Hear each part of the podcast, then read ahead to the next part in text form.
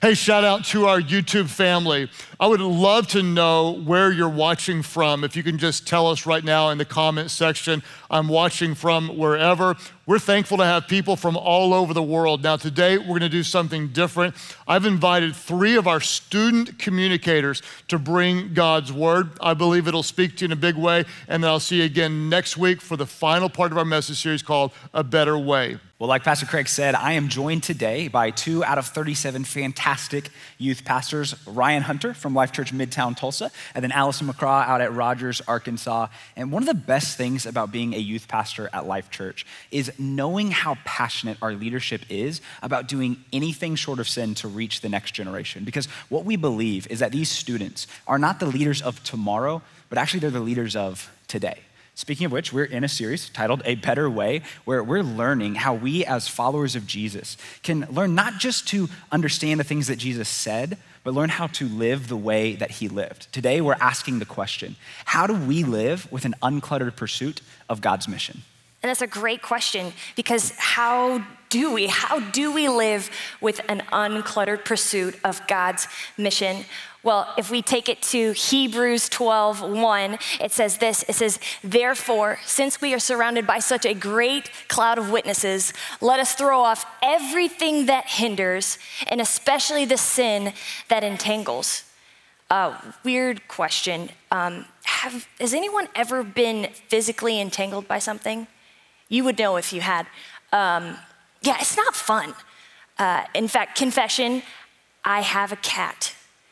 I don't like to tell people I have a cat because I don't want to be labeled as some crazy cat lady. But honesty between you and I, I have a cat. Her uh, name actually is Cotton. I think we have a picture of her. She's super fluffy. I also just realized that this picture does not help my case that I'm not a crazy cat lady, but she's super fluffy um, and she's so sweet. But the thing about being fluffy is that things will stick to her fur. I'm not gonna tell you what those things are, but it's not good. And sometimes she needs a bath. And I remember the first time I had to give her a bath, I was like, all right, I got this. Little cat, big me, we're good. Because, you know, like cats and water, people get nervous about that, claws, whatever. I was like, no, like she's little, I'm grown, we can handle this. And so I, I was giving her a bath, and it's going great. Like, she's chill, I'm chill. Like, we're, we're good. It's easy. And then about the time I let my guard down, the fastest paw in the world goes, I'm like, uh, ow. Um, I was like, oh, no, no, no, okay, we're good, we're good. And I take my hand off to grab her paw, and as soon as I take my hand off, other hand goes, I was like, ha, ha, ha, no, no, no. And I go to grab both of her paws, and I lean down, and one paw moves, and it goes, and now we are just like, I'm not grabbing paws, I'm just holding this soaking wet demon cat. I think we can get a picture. Yes, like we are locked here. And then I'm remembering why Pastor Craig like hates cats. And I'm like, oh, okay, what do I what do I do? Because like I can't bring her in and I, I can't pull her off. And so the only thing I could think to do was to like get down on the ground and like submit and like push her off. And I'm ashamed to say that I got tapped out by a seven pound cat. And that is so funny looking back now. But what's not funny is that for some of you, your sin is doing the exact same thing to you. Maybe you started messing with things that seemed harmless, things you could handle. Maybe you started texting someone who wasn't your spouse, or trying a substance with a friend, or just clicking on that one site that one time. And at first it was fine, but now it's not. You could handle it, but now it's got a hold on you. And you're entangled and you're stuck. And God is calling you to his mission, but you can't move forward. But maybe for you, maybe it's not your sin. Um, because it's not just our sin that can hinder us. If we take it back to the text, it says, let us throw off everything that hinders us.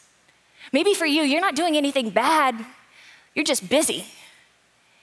If God called you to do something right now, you've got no space in your calendar. Or maybe, maybe for you, you're just comfortable. It's like, yeah, God, I want to follow you, but I, uh, you know, I'm good. Like, I'm good where I'm at. I'm good with my friends. I'm good with my life. Like, I'm, like, it's, it's fine. Like, I'm good. And you're settling for something good when you don't even know you're missing out on something great. Or maybe for you, maybe what's hindering you and holding you back from what God has for you is your hurt.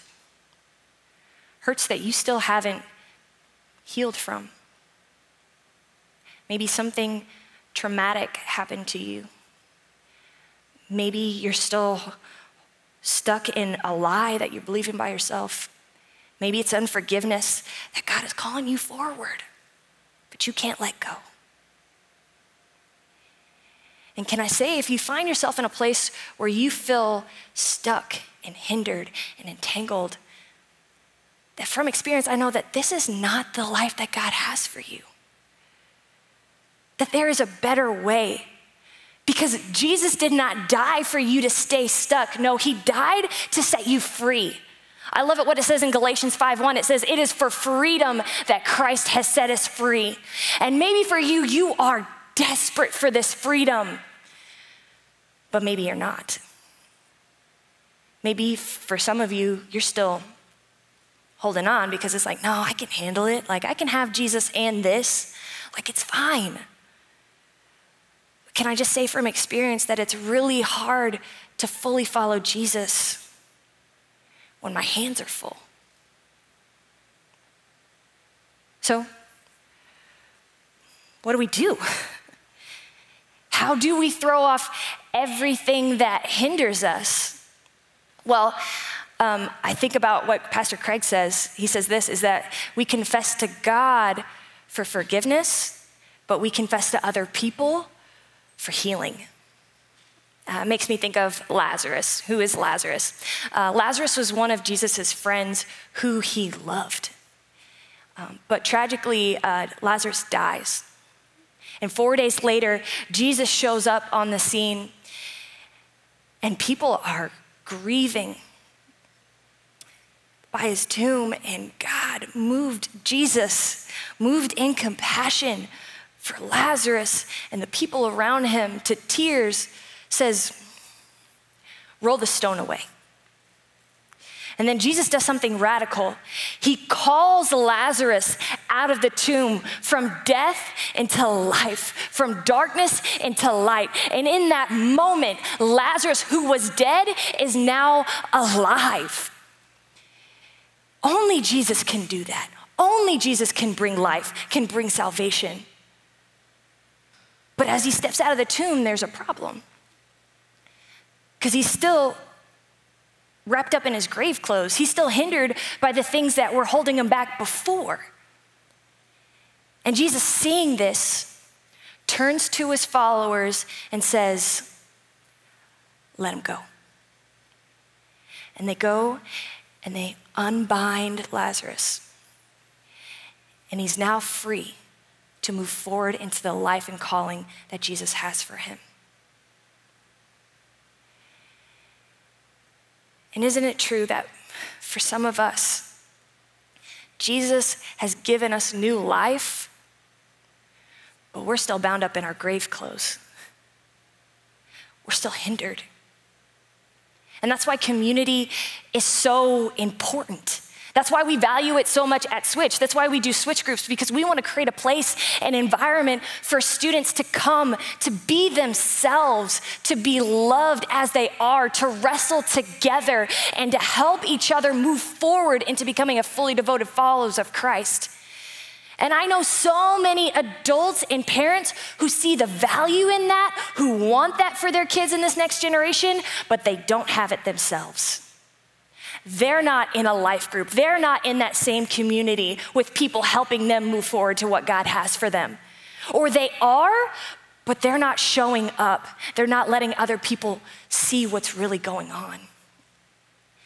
And can I just say that when we let ourselves stay hindered and stuck and entangled, that not only are we missing out on all that God has for us, but we've become this roadblock for everyone coming up behind us. So, how do we live with an uncluttered pursuit of God's mission? Well, number one, we throw off everything that hinders us. But that's not where we stop. That's not where that verse stops. If we go back to that Hebrew text in chapter 12, the author says this Therefore, since we are surrounded by such a great cloud of witnesses, let us throw off everything that hinders us and the sin that so easily entangles, and let us run with perseverance the race marked out for us. Perseverance. How do we live with an uncluttered pursuit of God's mission? One, we throw off everything that hinders us, and two, we run the race with perseverance. But here's the thing about perseverance is it's difficult. It's hard to do, it's painful. In fact, the author of Hebrews goes on in that same chapter to talk about the pain of discipline and the pain of perseverance. Later down, we see this verse where he says, No discipline seems pleasant at the time, but painful. Later on, however, it produces a harvest of righteousness and peace for those who have been trained by it. Therefore, strengthen your feeble arms and weak knees. Make level paths for your feet so that the lame may not be disabled, but rather healed. No discipline is pain or is easy, uh, but it's painful. Perseverance is difficult. Um, I know this is true in all of our lives. No one woke up and said, God, please let us go through another global pandemic so I can grow and learn through it again. No one's praying, God, please make that coworker even more difficult at my job so I can learn how to love unlovable people. You're not hoping that your marriage gets harder and harder, um, but in fact, it's difficult, and no one wants to have to persevere through anything. So much so that I think if you're anything like me, perseverance doesn't even seem like an option sometimes. Sometimes you want to quit even before you hit a roadblock because the running the race is just too dip- difficult. So, how do we do this? How do we persevere? How do we push forward? Well, when you're tempted to stop, remember why you started. When you're tempted to throw in the towel, when you're tempted to give up on that loved one, on that spouse, on the family member, to quit your job, remember why you started it in the first place. Uh, growing up, I grew up uh, with a single mom. And just a quick side note shout out, mom, Tammy Hunter, out at Shawnee. I know you're watching right now from our Shawnee location. Hey, I love you so much. Now that I'm a dad of two kids under two, and I have an awesome wife, Asia, alongside me, I know just how hard it was to do it on your own. I don't know how you did it. You did such a great job, especially with a problem kid like me sometimes. I'm so thankful for who you are. And to all the single moms out there, you're doing, you're doing it. you're doing an amazing job, and we're also thankful for everything you do. Uh, but if you know a single mom, or if you are one, or a single parent, you know the difficulty this can be on the kid and the parent. And for me, my struggle was a lot um, with my dad, or at least with his absence. And I got really frustrated around the time I was 15, 16, 17, around then. And I actually, I think it's why I'm so passionate about our youth ministry now, is because I know how difficult those teenage years can be. And I got to a place where I just hated him. I hated him for leaving my mom. I hated him for abandoning us. And I was just filled with this tension all the time. And so uh, I was actually at Life Church one weekend, and Pastor Craig gave this incredible message about forgiveness. And he said this line I'll never forget. He said, Forgiveness doesn't always change the other person, but it always changes you. And I thought, oh, yes, that's it. That's what I need. That's the thing. If I just forgive my dad, it doesn't matter what he does after that, I'll finally be free of this pain and annoyance and hate that's welling up in me. So at 19 years old, I tracked down my dad. Um, I texted people, I found him out, and I set up a dinner with me and my dad. And I sat across that table from him and I said, Dad, I'm sorry for hating you for so many years. He said, It's okay, I forgive you. I'm sorry for leaving. I said, It's okay, I forgive you. And at 19, I thought, done with that, never have to see that guy ever again. That race is finished. oh, but man, was I wrong. The race was just beginning. and there was more stuff I had to persevere through. Uh, if you fast forward five years later, I had a son named Sterling, who I love so much. And uh, I was talking with my friend Steve about everything going on in my life. And uh, he, the subject come up about my dad. I told him I forgave my dad. I feel like I was kind of doing like a humble brag, like, yeah, look at me. I've, I've mastered this whole forgiveness thing. And he said, oh, that's great. What does your dad think about your son? I thought, um, Steve, he's never going to meet my son. And then he goes, okay, well, what does he think about your wife? Did, I didn't stutter. He, he's not going to be my wife either. And Steve leaned in and said, oh, it sounds like you didn't finish this thing. That's when it dawned on me that I had uh, given up in the middle of this race that God had set before me. So, after a couple weeks, months of really wrestling with it, I set up another dinner with me and my dad and with my wife and with my son Sterling. And tonight, actually, right after this, he's going to meet my daughter Ivy. And uh, some days it's really easy to text the guy about basketball or hip hop or something. Um, but some days it is really hard. It's really frustrating and I want the race to be over. And I'm tempted to stop. But I remember back to when I was 19, and I remember how I wanted to be free from this, but I also remember how I wanted to hope to be a good dad one day. And I remember the example I want to set for my students on how to model forgiveness and loving even your enemies. And when I remember why I started this race with my dad, um, I'm able to persevere. For you, there's a race that you are wanting to give up on right now because it's just getting too difficult. It's the job that you're in, that there's just so much tension in that makes you feel, ugh, and you want to throw in the towel. Challenge you, remember why you started that career in the first place.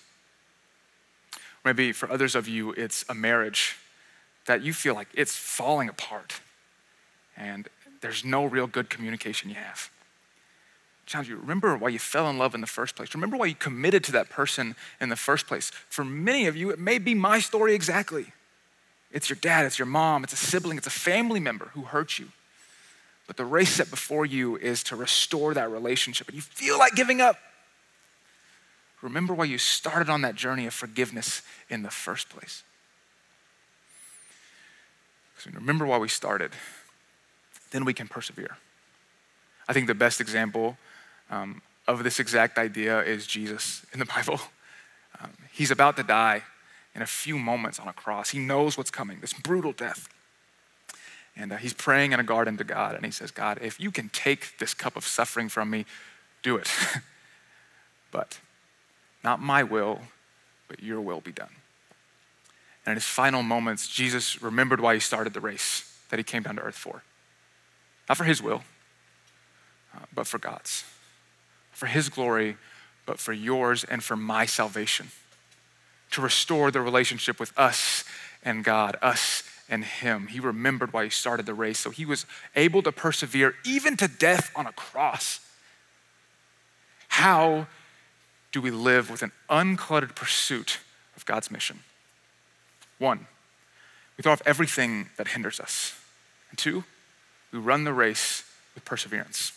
And the last thing that we do is we fix our eyes on Jesus. We fix our eyes on Jesus. Back to that scripture, Hebrews chapter 12, starting in verse 1, we're told, Therefore, since we are surrounded by such a great cloud of witnesses, let us throw off everything that hinders and the sin that so easily entangles, and let us run with perseverance the race marked out for us, fixing our eyes on Jesus, the pioneer and perfecter of faith. What is it that your eyes are fixed on? What has captured your attention? Because when our eyes are fixed on anything other than Jesus, it will inevitably lead us away from Jesus. Uh, my wife and I have a seven month old son named Jace. He is absolutely adorable. We love him like crazy. And one of the things that's so fascinating about having this beautiful seven month old boy is the fact that I am learning that as a father, if I do not give my son my undivided attention, it is not long at all before he winds up getting into danger and I get into trouble because my son, he's seven months old, but listen, dude is crawling, he is climbing on things, and he is jumping off of things. The other day, we're in the nursery and I'm like finishing changing his diaper. I take the diaper to go put it where it needs to go, and dude is climbing on his bookshelf like this. And I'm sitting here loving every moment of it. Now, my wife is rightfully so a little bit worried and nervous because uh, it's only moments after he does stuff like this that he then dives headfirst off of whatever he's climbed up on. But I know that if I'm paying attention, I can catch him, we can celebrate together all of the incredible things he's getting to do. And then if I, if I miss and I don't catch him, I just turn to my wife and say, It's okay, babe, because remember, every tear is just another lesson learned. She's not that big of a fan of that, but uh, he and I have a ton of fun together. Now, the same way that for me as a father, I have to give my son my undivided attention to keep him safe. As followers of Jesus, if we ever find ourselves in a situation where we've taken our eyes off of Jesus, then we're gonna find ourselves frustrated because all of the crazy clutters and distractions of life will butt in so that instead of actually following Jesus into the better way of living that he wants to lead us, we get caught up along the journey. There was this moment in Jesus' ministry where he has his disciples going with him to Jerusalem. And it's actually right before this that he pulled all of his disciples aside to tell them that, hey, when I arrive in Jerusalem, I'm actually going there to die. But on the way, James and John come to Jesus and they ask him a question. Because James and John at this point had their eyes fixed on what they wanted Jesus to do for them because they were convinced that when Jesus arrived in Jerusalem, he would show up to kick out the religious leaders, to overthrow the Roman Empire, to install a new government with Jesus as king and these disciples as prominent, influential politicians. But that's not what it was that Jesus was going to do, or at least not the way that they expected it. And so they come to Jesus with this question. They say, Hey, um, will you do for us whatever we ask you? And Jesus asks the wise question in response What is it that you want me to do for you? And so James and John ask Jesus, Can we sit on your right and on your left when we come into your glory? What James and John had their eyes fixed on was not Jesus' mission, but theirs. Their eyes were not fixed on what God wanted to do through them, but what Jesus could do for them. Their eyes were fixed on gaining position and power for themselves. How often do we do the same thing? We're in our relationship with Jesus. Instead of just enjoying his presence, we find ourselves chasing after all of the things that we want from him rather than just enjoying him. Then later on at the Last Supper, Jesus is with his disciples, and he gets to this moment where he tells all of them that there's gonna come a time when all of you abandon me. Now, Simon Peter, who's like the head honcho of the disciples, is having none of this. And so he is pushing back on Jesus, saying, Not a chance. I will never abandon you. I will never disown you. I will follow you, even if it costs me my life. But Jesus tells him, Truly, I tell you, you will disown me three times. And Peter is continuing to insist emphatically that he will never turn his back on Jesus. And all the other disciples say the same thing. But it wouldn't be very long before Jesus would be in a garden called Gethsemane. He would be arrested, the disciples would run, and Peter would deny him. Then Jesus would be condemned to crucifixion. He would be beaten, he would be spit, he would be mocked. There would be a crown of thorns placed on his head, a rugged wooden cross placed on his back, and he would be told to carry that cross to a hill called Calvary. And he would be doing it alone. Earlier in Jesus' ministry, he had told everyone that if you want to be my follower, it's going to come with a cost. And the cost is this to be my follower, you must be willing to deny yourself, to take up your cross and follow me. But as Jesus is carrying that cross to Calvary, none of his disciples are with him. So a new Simon needed to be called. We're told in Mark's gospel that a certain man from Cyrene named Simon was called to carry Jesus' cross to Calvary. And this is what's so fascinating about this moment is that that was supposed to be Simon Peter. Simon Peter was the one that was meant to carry that cross to Calvary with Jesus because Simon Peter was Jesus' guy. But his eyes were so fixed on protecting himself that he missed out on his opportunity to be with Jesus in one of the most painful and dark moments of his ministry. And how often do we do the same thing? Where there is something that God wants us to do, but our eyes are so fixed on staying safe that we lose the opportunity altogether. What is that thing for you? Is there something where you felt that prompting from God to step out in faith, to reach out to somebody in need, to do that thing that scares you, to show up for somebody in a situation where you're having to weigh the odds do I love my neighbor or do I protect my reputation? And instead of doing what was right, you chose to do what made you look good. How often do we take our eyes off of Jesus because our eyes end up getting fixed on something other than Him? And so then what we're told is that Jesus is crucified at nine o'clock in the morning. There's a written charge above his head that says, This is the King of the Jews. And there are two rebels crucified with him one on his right and one on his left. Where was it that James and John wanted to be? On Jesus' right and on Jesus' left. They could have been with Jesus in this moment,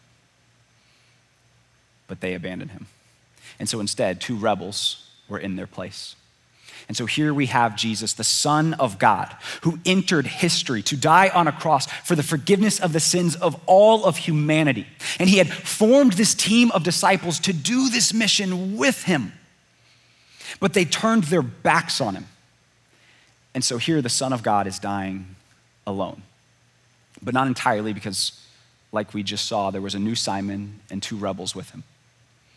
And the thing that is so challenging about this story for me is the fact that these three guys, Peter, James, and John, were three of Jesus' closest disciples. They did life with Jesus for three years. They learned from him, they walked with him, they talked to him daily. And here I am in the modern world, having this issue that I'm the kind of person where out of sight means out of mind. And I'm supposed to keep my eyes fixed on Jesus. Like, if they couldn't, then what hope is there for me? What hope is there for any of us? Like, I'm the kind of person where I gotta have that weird conversation when a friend is getting ready to move away, where it's almost like I'm breaking up with them, but like we weren't dating, so that's what makes it weird. But I'm like, hey, just so you know, uh, it's, it's not you, it's me. It's nothing personal. I've just got a problem. Like, when I don't see you, I'm not gonna think about you. And I'm supposed to follow Jesus with every ounce of my being, to keep my eyes fixed on him. And I have never seen him face to face. What hope is there for us in our modern world where every distraction you can imagine is available at the tips of your fingers, right? Just a Google search or Amazon purchase away. And we're called to keep our eyes fixed on him so that we can live with an uncluttered pursuit of God's mission. The one advantage that we have is that we actually know how the story ends.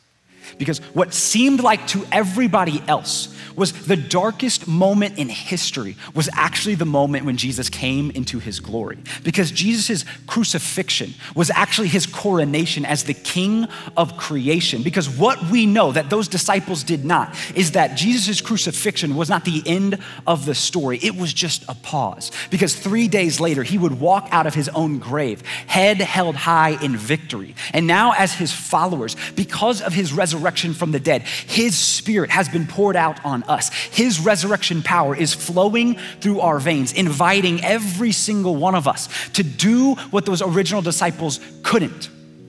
But here's what's beautiful is that those three guys, Peter, James, and John, were the three people who were put in charge of leading the initial church, of taking this movement that Jesus started and expanding it throughout the known world to the point where now today, all of us at all of our Life Church locations, at Life Church Online, we get to gather together as followers of Jesus because the faithfulness of these three men and the other disciples. Because they lived with an uncluttered pursuit of God's mission. But that didn't happen until after Jesus rose from the grave, when he fully revealed who it is he was and what it is that he had invited them to be a part of. So, how do we as followers of Jesus in our modern world, live with an uncluttered pursuit of God's mission. We have to do some work. We first have to throw off everything that hinders us. We have to run our race with perseverance, and we have to fix our eyes on Jesus. But there's a lot of things that are going to compete for our attention. Maybe for you, it's your job. You've got the pressures and the stress of trying to provide for your family in an economy and a workplace that isn't very stable and your job isn't guaranteed. Maybe for you, you're somebody where your home life is just chaos. Like maybe you've got a seven month old son that you're doing the best you can to take care of, but it is taking all of your energy to just be present. Maybe for you, you've got a loved one who was just diagnosed with a really serious illness, and you're not sure if they're gonna be able to pull through, but you are praying and begging for God to show up and bring healing, but you're not convinced that He will. How do we live with an uncluttered pursuit of God's mission? Even in those moments, we keep our eyes fixed on Jesus. Because what Jesus is inviting us to do is to live a better way back to that Hebrews text, starting again in chapter 12, verse 1. Therefore, since we are surrounded by such a great cloud of witnesses, let us throw off everything that hinders and the sin that so easily entangles, and let us run with perseverance the race marked out for us, fixing our eyes on Jesus, the pioneer and perfecter of faith then in verse 3, here's what we're told that it was the joy set before him that led him to endure the cross, scorning its shame. And then Jesus sat down at the right hand of the throne of God. Consider him who endured such opposition from sinners, so that you, so that you will not grow weary and you will not lose heart. How do we live with an uncluttered pursuit of God's mission? The first thing that we do is we throw off everything that hinders. The second thing that we do is we run with perseverance. And finally, we fix our eyes on Jesus. Heavenly Father, we thank you so much for the fact that because of your son Jesus, we are being shown a better way. Not just the way that maybe we've been doing things in the past, but the way that leads to life and truth and freedom that you invite all of us into. Now, what I know though is that there are some of us right now who we would identify as followers of Jesus, but the way that we've been doing life just isn't working. We find ourselves just so overwhelmed by the clutters and distractions of our world that more than freedom, what we feel is frustration. But today, what you realize is that God is inviting you to throw off something that is hindering you, to actually run with perseverance by remembering why you started and keep your eyes fixed on Jesus. And if that's you at any of our locations or Life Church Online and you want God's help to do exactly that, would you raise your hand or type it in the chat so that I can pray for all of us to stay focused on what matters most? Heavenly Father, we thank you that because of your spirit that is living in us, because of the resurrection of Jesus from the grave, that all of us have been empowered, that we have been given the wisdom, that we can develop the discipline to keep our eyes fixed on your son Jesus, that when we're tempted to stop, that you will remind us why we started, and that in the difficult times, we can open up to the people around us about the things that are hindering us so that we can experience healing and freedom and forgiveness still in an attitude of prayer with heads bowed and eyes closed. There's another group of you that's in here right now. And as you're hearing this message, what you're realizing is that you've never actually seen or experienced the grace of Jesus in your own life. And you're realizing that that's the thing that you've been missing personal relationship with the God who became man in the person of Jesus, who lived on this earth 2,000 years ago to reconcile all of humanity back to God by the forgiveness of our sins. You see, the story of God is good news. From the very beginning, what we're told is that God created everything as an act of love. And He created you and me, human beings, in His image for the purpose of living in relationship with Him for eternity. But the problem is, is that we actually messed the story up by our sins. We did things that hurt ourselves, others, and the heart of God. And those sins created a separation between us and Him. But God was not okay with that being the state of our relationship. And so he took this mess into his own hands by becoming Jesus, saying, I'm gonna do something about this sin to bring my people back to me. And so 2,000 years ago, Jesus entered the story. He lived a perfect life. He died a brutal death on the cross for your sins and for mine. And then on the third day, the good news is that Jesus did not stay dead. He conquered sin, death, and the devil so that anybody who puts their trust in him could be saved saved, could be made new. And that's exactly why you are here today for the first time to begin a journey of following Jesus, to learn what it means to live a better way. You're here today saying, Jesus, I want a relationship with you. I'm turning from my sins, I'm turning towards you. Today is the day that I give you my life. If that's you, then lift your hands right now all over the place as people are saying, Jesus, I want to give you my life. Those of you that are joining with us online, let us know in the chat that you're saying yes to Jesus and beginning a relationship with Him. There is nothing better